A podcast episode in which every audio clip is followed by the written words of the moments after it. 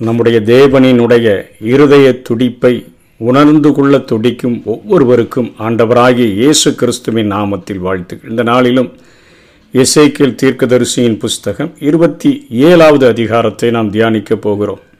இந்த அதிகாரத்தினுடைய தலைப்பு தீருவின் மேலே ஒரு புலம்பல் பாட்டு.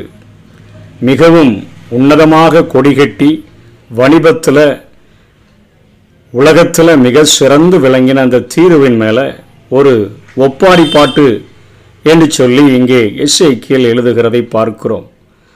புலம்பல்கள் அல்லது ஒப்பாரி என்பது ஒரு இளவு வீட்டில் ஒரு தனிநபர் சம்பந்தமாக பாடப்படக்கூடிய பாட்டு. ஆனால் இங்கே தீர்க்கதரிசிகளை பொறுத்த வரைக்கும் அவர்கள் நகரத்தை குறித்தோ அல்லது நாட்டை குறித்தோ அவர்கள் மொத்தமாக அந்த தேசத்தின் அழிவுகளை குறித்து பாடும்படியாக இப்படிப்பட்ட காரியங்களை பயன்படுத்தினார்கள். இங்கே தீர்வானது உலக எல்லா இடத்திலிருந்தும் வரவழைக்கப்பட்ட விலையேறப்பெற்ற பொருள்களால் கட்டப்பட்ட ஒரு அழகிய கப்பலுக்கு ஒப்பிடப்படுகிறதை பார்க்கிறோம். உலகத்தை வெற்றி கொண்ட இராணுவ வலிமை கொண்ட நாடு அல்ல இந்த தீரு. தீருவில் வாழ்ந்த மக்கள் வணிகர்கள் அனைத்து வணிகப் பொருட்களும் அங்கு இருந்தன. இது உலக பார்வையிலேயே புகழப்படக்கூடிய ஒரு நகரமாக விளங்கியது. வசனம் மூன்றின் பிற்பகுதியில் நீ உன்னை பூரண சௌந்தரியவதி என்கிறார் என்று சொல்லித்தான் இங்கே இசைக்கியல் சொல்லுகிறார். கடல்களின் நடுமையத்தில் உன் தங்குமிடம் அதாவது தாவரம் இருக்கிறது. உன்னை கட்டினவர்கள் உன்னை பூரண வடிவாக கட்டினார்கள் என்று சொல்லி ஒரு அருமையாக உச்சிதமாக விலையேறப்பட்டதாக பூரணமாக கட்டப்பட்ட ஒரு கப்பலுக்கு இந்த தீர்வானது ஒப்பிடப்படுகிறது. ஏனென்று சொன்னால் அஞ்சாம் வசனத்தில் சேநீரிலிருந்து தேவதாறு மரங்கள் கப்பற் பலகைகளை செய்கிறதற்காக கொண்டு வரப்பட்டது. சேநீர் என்பது எர்மோன் மலையினுடைய இன்னொரு பெயர். அதே போல லீபனோனினுடைய அந்த கேதுரு மரங்களை கொண்டு வந்து பாய் மரங்களை செய்தார்கள். இந்த கப்பலை செய்கிறதற்கு அதை பயன்படுத்தினார்கள் என்று சொல்லப்படுகிறது. அதே போல பாசானினுடைய கர்வாலி மரங்களை கொண்டு துடுப்புகளை செய்தார்கள் என்று வசனம் ஆறில் பார்க்கிறோம். அதே போல கித்தீம் தீவுகளிலிருந்து அதாவது சைப்ரஸ் தீவுகளிலிருந்து ஆசூர் மரத்தால் வாரிப்பலகைகளை செய்து அதில் யானை தந்தங்களை அழுத்தினார்கள் என்று பார்க்கிறோம்.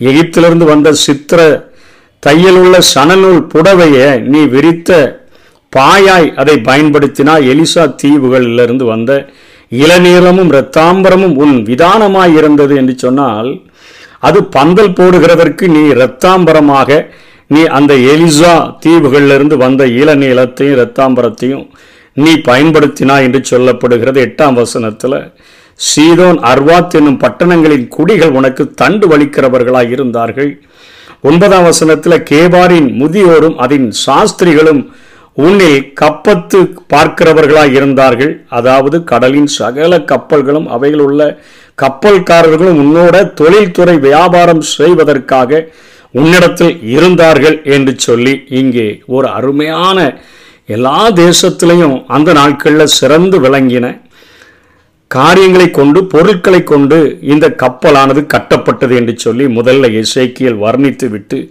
உலகத்தின் பார்வையிலேயே அத்தனை விலையேறப்பெற்றதாக எல்லாருடைய கண்களும் இச்சிக்கப்படத்தக்கதாக பார்வைக்கு இன்பமானதாக இந்த கப்பலை போன்று இந்த தீர்வானது காணப்பட்டது என்று சொல்லி விவரித்துட்டு தொடர்ந்து சொல்லுகிறார். இருபத்தேழு பத்தில் உனக்கு பெர்சியரும் லூதியரும் பூத்தியரும் உன் இராணுவத்தில் போர் வீரர்களாக இருந்து உனக்குள் கேடகமும் தலைச்சிராயும் தூக்கி வைத்து உன்னை அலங்கரித்தார்கள் என்று சொல். அதாவது அந்த நகரத்தில் தூர இடங்களிலிருந்து இராணுவ வீரர்களெல்லாம் அவங்க செலக்ட் பண்ணி அவங்க நியமிக்கிற அளவிற்கு அவர்கள் செல்வம் மிகுந்தவர்களாக இருந்தார்கள். இன்றைக்கு துருக்கி என்று அழைக்கப்படுகிற இடத்துல தான் லூதியா இருக்குது. வடக்கு ஆப்பிரிக்காவினுடைய அந்த ஆப்பிரிக்காவின் எகிப்துக்கு மேற்கே உள்ள அந்த பூத்து தான் இன்னைக்கு லிபியா என்று அழைக்கப்படுகிறது. இப்போ அதற்கு கீழாக இந்த கப்பல்ல பெரிய சந்தையானது அதாவது தொழில்துறையானது தொடங்கப்பட்டிருக்கிறது என்கிறதை பனிரெண்டாம் வசனத்திலிருந்து இருபத்தி ஐந்தாம் வசனம் வரையிலும் எஸ்ஐக்கில் இங்கே விளக்குகிறார்.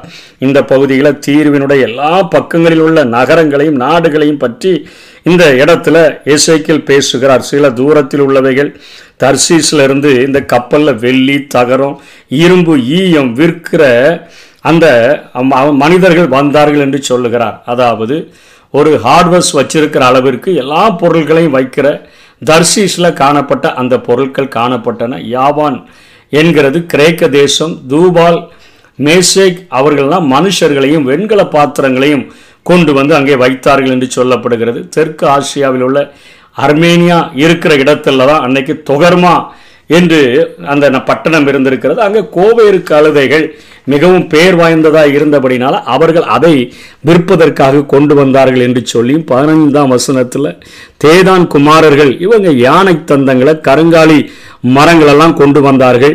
அதே போல் தமஸ்கு அதாவது சீரியாவின் தலைநகரிலிருந்து கெல்போனின் திராட்சரசத்தையும் வெண்மையான ஆற்று மயிரையும் உனக்கு விற்றார்கள். பத்தொன்பதாம் வசனத்தில் தான் நாட்டார் வந்து துளக்கப்பட்ட இரும்பு லவங்கம் வசம்பு இவைகளை கொண்டு வந்தார்கள் என்று சொல்லப்படுகிறது. பதினேழு யூதர்களும் அவர்கள் கொண்டு வந்து அநேக பொருட்களை கொடுத்தார்கள் என்று சொல்லப்படுகிறது. மின்னித் அம்மோனியாவின் பட்டணம். இங்கே இங்கு கோதுமையும் தேனையும் எண்ணெயையும் பிசின் தைலத்தையும் உன் தொழில்துறைக்கு கொண்டு வந்தார்கள் என்று சொல்லப்படுகிறது. அதே போல அரேபிய தீபகற்பத்தில் உள்ள பகுதிகளை குறிக்கிற அந்த அரேபியர் கேதானியர்களுடைய சகல பிரபுக்களும் ஆட்டுக்குட்டி ஆட்டுக்கடாக்கள் வெள்ளாட்டுக்கடாக்கள் கொண்டு வந்து உன்னோட வியாபாரம் செய்தார்கள். சேவா ராமா பட்டணங்களின் வியாபாரிகளும் சகலவிதமான சம்பாரங்களை அதாவது நறுமண பொருட்களை எல்லாம் சகலவித ரத்தின கற்கள் பொண்ணு உன் சந்தையில் கொண்டு வந்தார்கள் என்று சொல்லப்படுகிறது. மொசோபத்தமியா என்று அழைக்கப்பட்ட இஸ்ரவேலுக்கு வடகிழக்கில் உள்ள பட்டணங்களின் பகுதிகளிலும் குறிக்கிற அந்த இடத்திலிருந்து உனக்கு வியாபாரத்திற்கு அநேக காரியங்களை கொண்டு வந்தார்கள்.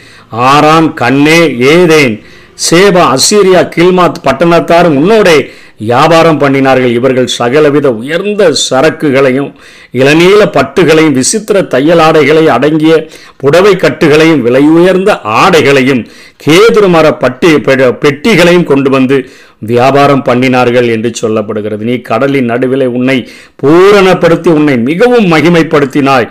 உன் தொழில்துறையில் தர்ஷீஷ் கப்பலாட்கள் உன்னை போற்றி பாடினார்கள் என்று சொல்லி மிகவும் உன்னதமான நிலைமைக்கு உயர்த்தப்பட்ட உன்னதமான நிலைமைக்கு கொண்டு செல்லப்பட்ட தீர்வினுடைய நிலைமையை முதலிலே இங்கே எசேக்கியேல் விளக்கி காண்பிக்கிறார். இன்றைக்கு ஒரு பட்டணமாக இருந்தாலும் சரி ஒரு தேசமாக இருந்தாலும் சரி ஒரு தனி மனிதனாக இருந்தாலும் சரி தன்னை பூரணப்படுத்தி கொள்ளுகிறதற்கும் தன்னை பூரணம் உள்ளவனாய் மாற்றிக்கொள்ளுகிறதற்கும் தன்னை உயர்ந்த இடத்துல வைப்பதற்கும் உலகத்தினுடைய ஆசைகளினால் அவைகளின் இச்சைகளினால தன்னை நிரப்பக்கூடியவனாய் இருக்கிறான் என்று சொல்லி ஒரு பக்கத்தில் இந்த உலகத்தினுடைய ஆசைகளால் இந்த உலகத்தினுடைய ஆஸ்திகளால் இந்த உலகத்தினுடைய இச்சைகளினால இந்த உலகத்தினுடைய சிற்றின்பங்கள் சிற்றின்பங்களினால இந்த உலகத்தினுடைய காரியங்களினால தங்களை நிரப்புகிறவர்கள் இப்படிப்பட்ட ஒரு ஆடம்பர கப்பலுக்கு தீர்வை போல ஒப்பிடப்படக்கூடியவர்களாக இருக்கிறார்கள்.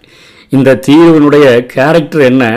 இவர்கள் காலை நேரங்களில் அதிகமாய் தொழிலை செய்து தொழில் துறைகளில் சிறந்து விளங்குவார்கள். ஈவினிங் டைமில் போன அதிகாரத்தில் இருபத்தாறு பதிமூணில் சொல்லப்பட்டது போல அவர்கள் கிண்ணறங்களை வாசித்து களியாட்டங்களில் ஈடுபடக்கூடியவர்களாக நேரப்போக்கு செய்கிறவர்களாக அவர்கள் காணப்பட்டார்கள். இந்த ரெண்டு காரியம்தான் இன்னைக்கு உலகத்தில் நம்ம பார்க்க முடிகிறது. இன்னைக்கு எல்லா மக்களையும் பார்க்கும் பொழுது தேவனை நினைப்பதற்கு நேரமற்றவர்களாக காலையிலே எழும்பி பிஸியாக தங்களுக்குரிய காரியங்களை வேலைகளை முடிக்கிறார்கள். பெண்கள் தங்களுடைய குடும்பத்தின் காரியங்களை அத்தனை வேகமாக எல்லாவற்றையும் செய்து முடிக்கிறார்கள். ஆண்கள் தொழில்துறைக்கு சென்று மிகப்பெரிய காரியங்களை செய்யணும்னு சொல்லி எல்லாரும் பிஸியாக ஓடுகிறார்கள். செய்து முடித்துவிட்டு ஈவினிங் டைமில் அவங்க ரெஸ்ட் கிடைக்கிற நேரத்திலையும் தேவனை தேடாதபடி ஒரு டிவிக்கு முன்பாகவோ அல்லது மொபைல் ஃபோன்களை கைகளிலே வைத்துக்கொண்டு உலகம் முழுவதையும் சுற்றி அடித்துவிட்டு களியாட்டங்களிலும் மற்ற காரியங்களிலும் இசைகளிலும் தங்களை ஈடுபடுத்தி கொண்டு சிற்றின்பங்களில் தங்களை மூழ்கடித்து தங்களை அழிக்கிறவர்களாக காணப்படுகிறது போலத்தான் அன்றைக்கு தீர்வும் காணப்பட்டது. மனுஷன் உலகம் முழுவதையும் ஆதாயப்படுத்தினாலும் தன்னுடைய ஜீவனை நஷ்டப்படுத்தினால் லாபம் என்ன என்று சொல்லுகிற காரியத்தை பார்க்கிறோம். அதனால தான் ஆண்டவர் இப்படிப்பட்ட வாழ்கிற தேசமாக இருந்தாலும் சரி பட்டணமாக இருந்தாலும் சரி தனி மனித வாழ்வாக இருந்தாலும் சரி இருபத்தி ஆறாம் வசனத்தில் சொல்கிறார் ஆழமான இடத்துக்கு தண்டு வலிக்கிறவர்கள் உன்னை கொண்டு போவார்கள் கொண்டல் காற்று உன்னை உடைத்து போட்டது என்று சொல்லி இங்கே ஆண்டவர் எச்சரிக்கிறதை பார்க்கிறோம். இது எதை குறிக்கிறது? அவர்கள் தங்களுடைய கப்பல்களை ஓட்டுகிறதற்கு சாஸ்திரிகளை பயன்படுத்தினார்கள் என்று சொல்லி பார்க்கிறோம். வான சாஸ்திரிகள் அவர்கள் நட்சத்திரங்களை கொண்டு அத்தனையாக காரியங்களை பார்க்கக்கூடியவர்கள். நம் புதிய ஏற்பாட்டிலேயே பார்க்கிறோம். அங்கே வான சாஸ்திரிகள் ஏறோது அரண்மனையிலேயே வந்து கேட்கிறார்கள். இங்கே யூதர்களுக்கு ராஜாவாக பிறந்திருக்கிறவர் எங்கே? அவருடைய நட்சத்திரத்தை பார்த்துட்டு நாங்கள் வந்தோன்னு சொல்றாங்க. அத்தனையாக விண்மீன்களை பார்த்து இரவு நேரங்களை கப்பலை ஓட்டக்கூடிய அளவுக்கு திறமை வாய்ந்த மிகப்பெரிய வானவியலை கற்றுக்கொண்டவர்கள் அந்த கப்பல்களில் இருந்து தண்டு வலித்து அவைகளை ஓட்டிச் சென்றார்கள். அப்படிப்பட்ட திறமை வாய்ந்தவர்கள் இருந்த போதிலும் கூட ஆழமான இடத்துக்கு தண்டு வலிக்கிறவர்கள் உன்னை கொண்டு போனதுனால கொண்டல் காற்று உன்னை உடைத்து போட்டது என்று சொல்லுகிறதை பார்க்கிறது எதை குறிக்கிறது?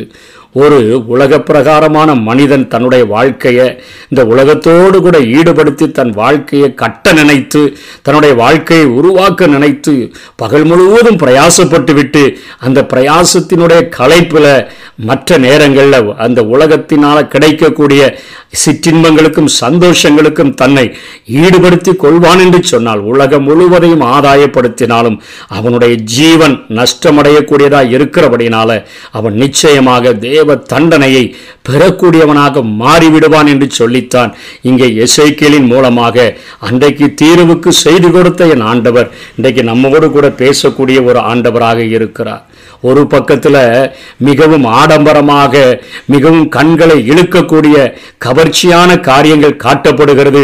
இன்னொரு இடத்துல உலகத்தில் மேன்மையான அந்த காரியங்களை விட சிறந்த என் ஆண்டவர் தேவனுக்கு சமமாக இருந்தும் தேவ தேவனுக்கு சமமாய் இருப்பதை கொள்ளையாடின பொருளாக எண்ணாமல் பாவத்தின் தீயில மாட்டிக்கொண்ட மனு குலத்தை மீட்கும்படியாக இந்த உலகத்தில் பிள்ளைகள் மாம்சத்தையும் இரத்தத்தையும் உடையவர்கள் போல ஆனது போல அவர் அப்படியே மாறி இந்த மனு குலத்துக்கு அவர் மனித ரூபம் எடுத்து மனுஷ சாயலாக அவர் வந்தார.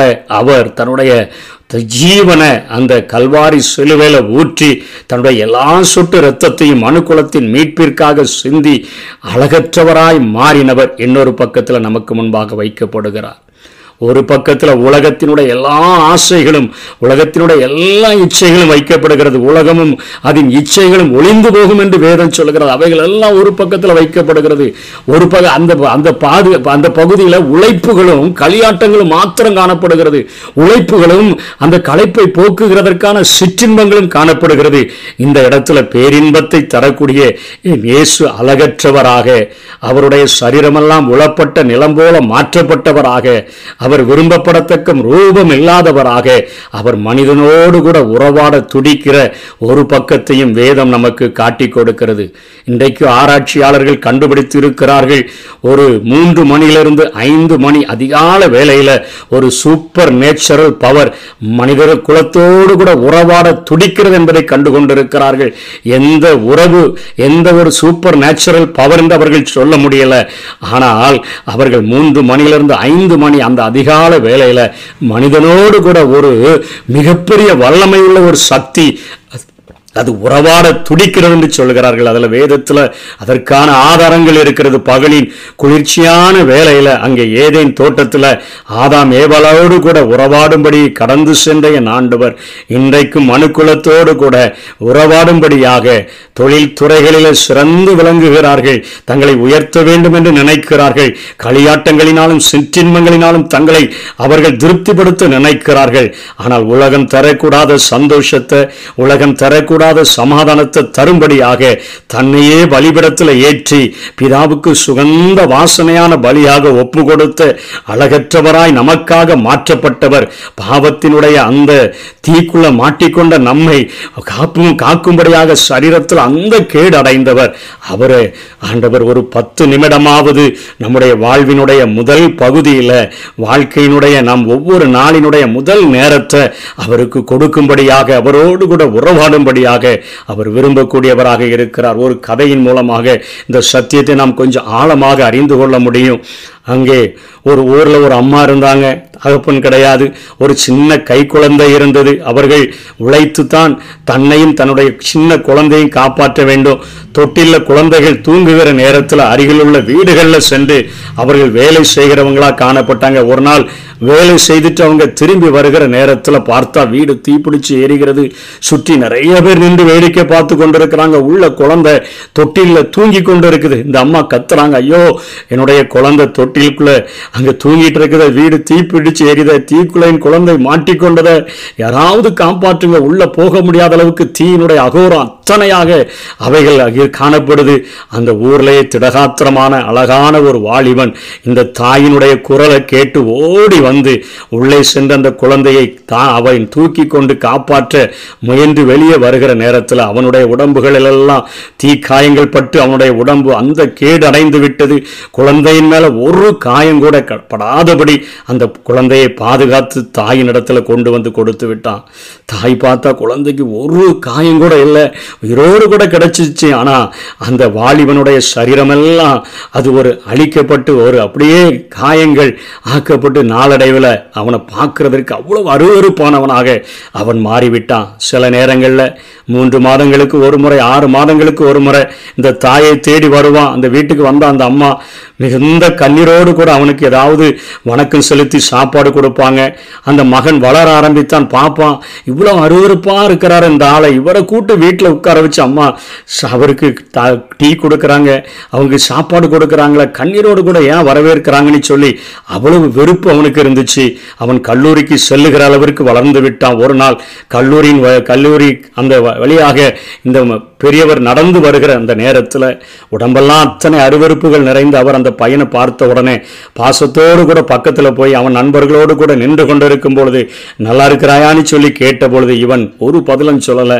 கூட இருக்கிற நண்பர்களெல்லாம் சொன்னாங்க எவ்வளோ அருவறுப்பான ஒரு ஆளை நீ பழகி வச்சிருக்கிய அது என்று சொல்லல. அவனை கேலி செய்தார்கள். அவனுக்கு மிகுந்த கஷ்டமாக மாறிடுச்சு. நம்ம அம்மா கொடுக்குற இலக்காரம் இவர் கல்லூரி வாசலில் வந்து என்ன கேட்டுட்டாருன்னு சொல்லி வீட்டுக்கு வந்து தாயினிடத்தில் அத்தனை கோபமாக அவன் சண்டையிட்டான். ஏமா அவரை நீங்கள் வீட்டில் ஏற்றுக்கொண்டு சாப்பாடு கொடுக்குறீங்க? இவ்வளவு அருவருப்பா இருக்கிறார ஊர்ல யாருமே ஏற்றுக்கொள்றது இல்லையே நீங்க ஏற்றுக்கொள்ளுகிறீர்களேன்னு சொல்லி கேட்ட பொழுது தாய் கண்ணீரோடு கூட ஒரு காரியத்தை சொன்னாங்க. நீ இன்னைக்கு உயிரோடு கூட இருந்து இத்தனை அழகுள்ளவனாய் இருப்பதற்கு ஒரே காரணம் அவன் வாலிபனாய் இருந்த பொழுது தன்னுடைய அழகை இழந்தபடியினால தான் நீ தீக்குள்ள ஒரு நாள் மாட்டிக்கொண்டா நான் வெளியே நின்று கதறினேன் ஒரு ஆளு கூட இந்த ஊர்ல உன்னை கொண்டு காப்பாற்றி தருகிறதற்கு முடலை முடியல. என்னாலையும் உள்ள வர முடியாத சூழ்நிலை அத்தனை அந்த வெய் அந்த தீயினுடைய தாக்கம் அவ்வளவு கொடுமையாக இருந்தது. அந்த தீயினுடைய தாக்கத்தையும் பொருட்படுத்தாம உள்ள சென்று உன்னை தன்னுடைய மார்போடு தூக்கி வந்தவன் தன்னுடைய வாலிபத்தின் அழகெல்லாம் இழந்துட்டான். உன்னால தான் அந்த கேடு அடைஞ்சிருக்கிறான்னு சொன்னபோது அவனுடைய உடம்பெல்லாம் நடுங்கிட்டு கண்ணீரோடு கூட சொன்னான் அவரை பார்த்து நான் எப்படியாவது மன்னிப்பு கேட்கணும். அவரை நான் இவ்வளவோ இருதயத்தை காயப்படுத்திட்டேன்னு சொன்னான். இன்னைக்கும் நமக்காக பாவத்தினுடைய அந்த தீயில மாட்டிக்கொண்ட நம்ம பாவத்தின் சம்பளம் மரணம் என்று சொல்லி இருக்கிற அந்த தண்டனைக்குள்ளாக அந்த மரணத்திற்குள்ளாக இறங்கி வந்து பாதாளம் வரையிலும் சென்று அந்த மரணத்தை ஜெயித்தவராக இதோ மரணத்திற்கும் பாதாளத்திற்கும் உடைய திறவுகோள்களை உடையவராக இருக்கிறேன் என்று சொல்லி வந்த என் ஆண்டவர் ஷாரோனின் ரோஜாவாக பள்ளத்தாக்கின் லீலியாக ஆயிரம் பதினாயிரங்களில் அழகுள்ளவராக இந்த உலகத்தில் உள்ள எந்த ஒரு காரியத்தையும் அந்த நேசத்துக்காக கொடுத்தாலும் அசட்டை பண்ணப்படக்கூடிய அளவிற்கு அத்தனை நேசமுடையவரை தான் இன்னைக்கு நம்ம தேடாதபடி உலகத்தின் தொழில் துறைகளிலும் உலகத்தினுடைய அநேக காரியங்களிலும் பிஸியாய் நம்மை மாற்றிக்கொண்டு மற்ற நேரம் கிடைக்கிற நேரங்களில் நம்மை நம்முடைய இஷ்டத்துக்கு ஒப்பு கொடுத்து களியாட்டங்களுக்கும் மற்ற காரியங்களுக்கும் ஒப்பு கொடுத்து வாழ்கிறோம். வாழ்க்கையில் ஒரு ஒரு மணி நேரம் கூட அவருக்கு இருபத்தி நாலு மணி நேரத்தை தந்து அவருக்கு கொடுக்கிறதற்கு மனதில்லை. இன்றைக்கு நமக்காக விரும்பப்படத்தக்க ரூபம் இல்லாத அளவுக்கு அந்த கேடடைந்த அந்த இயேசு இன்றைக்கு நம்மோடு கூட உறவாட துடிக்கிற ஒரு ஆண்டவராக இருக்கிறாரு. ஏன்னு சொன்னா அப்பா ஜி நான் உன் வாழ்க்கையில உன்னுடைய கப்பலில் நான் ஏறலைன்னா உன்னுடைய வாழ்க்கை கப்பலில் நான் ஏறி வரலன்னா உன்னுடைய பட படகுல நான் ஏறி வரலன்னா இன்றைக்காவது ஒரு நேரத்தில் நீ எல்லாம் சிறந்து இருக்கிற எல்லாம் எனக்கு தெரியும். இந்த உலகத்தில் எப்படி வாழணும்னு கற்றுக்கிட்டேன் எப்படி உழைக்கணும்னு கற்றுக்கிட்டேன் எப்படி சம்பாதிக்கணும்னு கற்றுக்கிட்டேன் எல்லாவற்றையும் தெரிந்து கொண்டேன்னு சொன்னாலும் சத்ருவானவனுடைய கரங்கள்ல இருந்து வாழ்க்கையில் அடிக்கக்கூடிய புயல் காற்றுகளில் கொண்டல் காற்றுகள்ல இருந்து விடுதலை செய்யணும்னு சொன்னால் அவர் நம்முடைய வாழ்க்கை படகுல வாழ்க்கை கப்பலில் இருந்தார் என்று சொன்னால் நிச்சயமாக நம்முடைய கப்பல் கரை சேரும். இல்லைன்னா நடு கடல் கடல்ல கொண்டல் காற்றை கொண்டு வருகிற சத்ருவினால நம்முடைய வாழ்க்கை அழிக்கப்பட்டு போய்விடும். திருடன் திருடவும் கொல்லவும் அழிக்கவும் வருகிறானே அன்றி அவன் வேறொன்றுக்கும் வரான். நானோ அவைகளுக்கு ஜீவன் உண்டாயிருக்கவும் பரிபூரணப்படவும் வந்தேன் என்று சொன்ன ஆண்டவர் நம்மை விடுதலை செய்ய முடியும். ஒவ்வொரு நாளும் அவருக்கு நேரத்தை கொடுத்து அவரை சந்திப்போம். கர்த்தர் தாமே நம்மை ஆசீர்வதிப்பாராக. ஆமே